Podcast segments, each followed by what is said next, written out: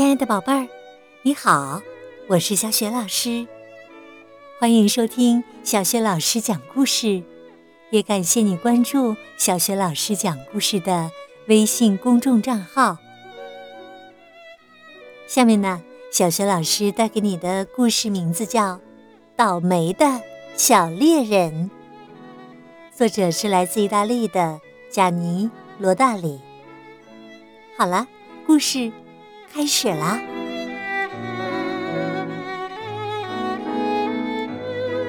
倒霉的小猎人。一天上午，约瑟的妈妈对约瑟说：“约瑟，把枪拿来，把你那把来福枪拿来，去打猎吧。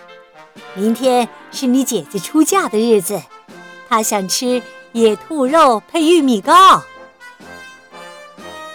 约瑟乖乖的听话，拿着来福枪出门打猎。不久，他看到一只野兔越过一排树篱，在田间奔跑。他举起枪，瞄准目标，开了一枪。来福枪冒出一声“哎呦”，好像人的声音。子弹掉在地上，没有射出去。约瑟把子弹捡起来，惊讶地盯着他瞧，又细细地打量那把枪。这枪看起来和往常一模一样，可是为什么不发射子弹，反而发出一声活泼轻快的“哎呦”呢？约瑟也把枪管里面彻底的检查了一遍。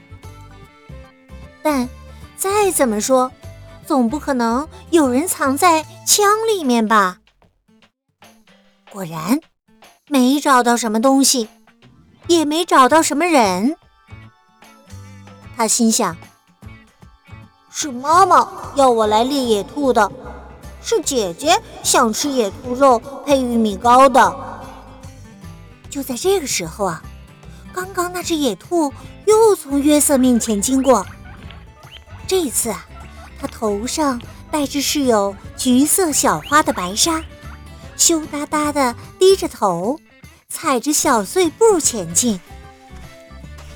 哟，约瑟说：“野兔也要去结婚了。”嗯，算了，那就改猎野鸡吧。约瑟走进森林没多久，就看到一只公野鸡。他正在小径上散步呢，一副什么都不怕的样子，好像这辈子还没遇到过打猎的，当然也不认识什么来福枪喽。约瑟瞄准目标，开了一枪。这回呀，来福枪发出一声“啪”，再连续两声“啪啪”，好像……小孩子射木头枪发出的声音，子弹掉在地上，地上的一些红蚂蚁被吓坏了，急忙跑到一棵松树下躲起来。吼，这下可好了！约瑟发起脾气来，我要是两手空空的回去，妈妈一定会很不高兴的。公野鸡听到啪啪两声，猛地冲进森林深处。过了一会儿，又出现在小径上。他的子女排成一排，兴高采烈地跟在后面。走在最后面的，是小野鸡的母亲。她得意洋洋的，好像中了头奖似的。哟！这么得意，约瑟嘴里嘟囔着：“看来你早就结婚了。那，那就放你一马吧。现在该射什么呢？”他小心翼翼的重新把子弹装上，四处张望，只看到一只画眉鸟正栖息在树枝上啾啾唱。那歌声好像在说：“是我是我。”约瑟又发射了一次，这回呀，来福枪发出一声“砰”，就像小朋友看的漫画那种声音。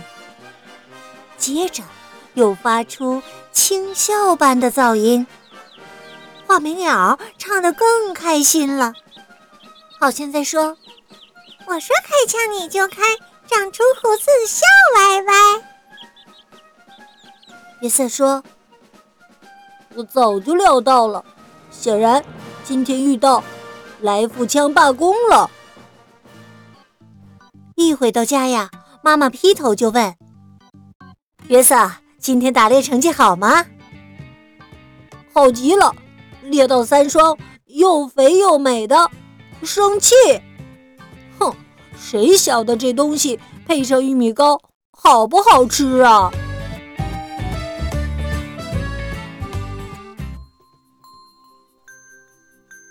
亲爱的宝贝儿，刚刚啊，你听到的是小学老师为你讲的故事《倒霉的小猎人》。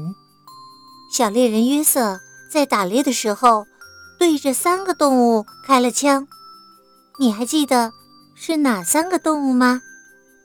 如果你知道问题的答案，别忘了通过微信告诉小雪老师。小雪老师的微信公众号是“小雪老师讲故事”，也欢迎亲爱的宝爸宝妈来关注。微信平台上既有小雪老师每天更新的故事。还有小学语文课文朗读、原创文章和丰富的活动，我的个人微信号也在微信平台页面当中。好了，宝贝儿，故事就讲到这里啦。如果是在晚上听故事，下面跟着小学老师进入睡前小仪式吧。首先，还是给你身边的人一个暖暖的抱抱，向他道声晚安吧。然后。盖好被子，闭上眼睛，从头到脚放松你的身体。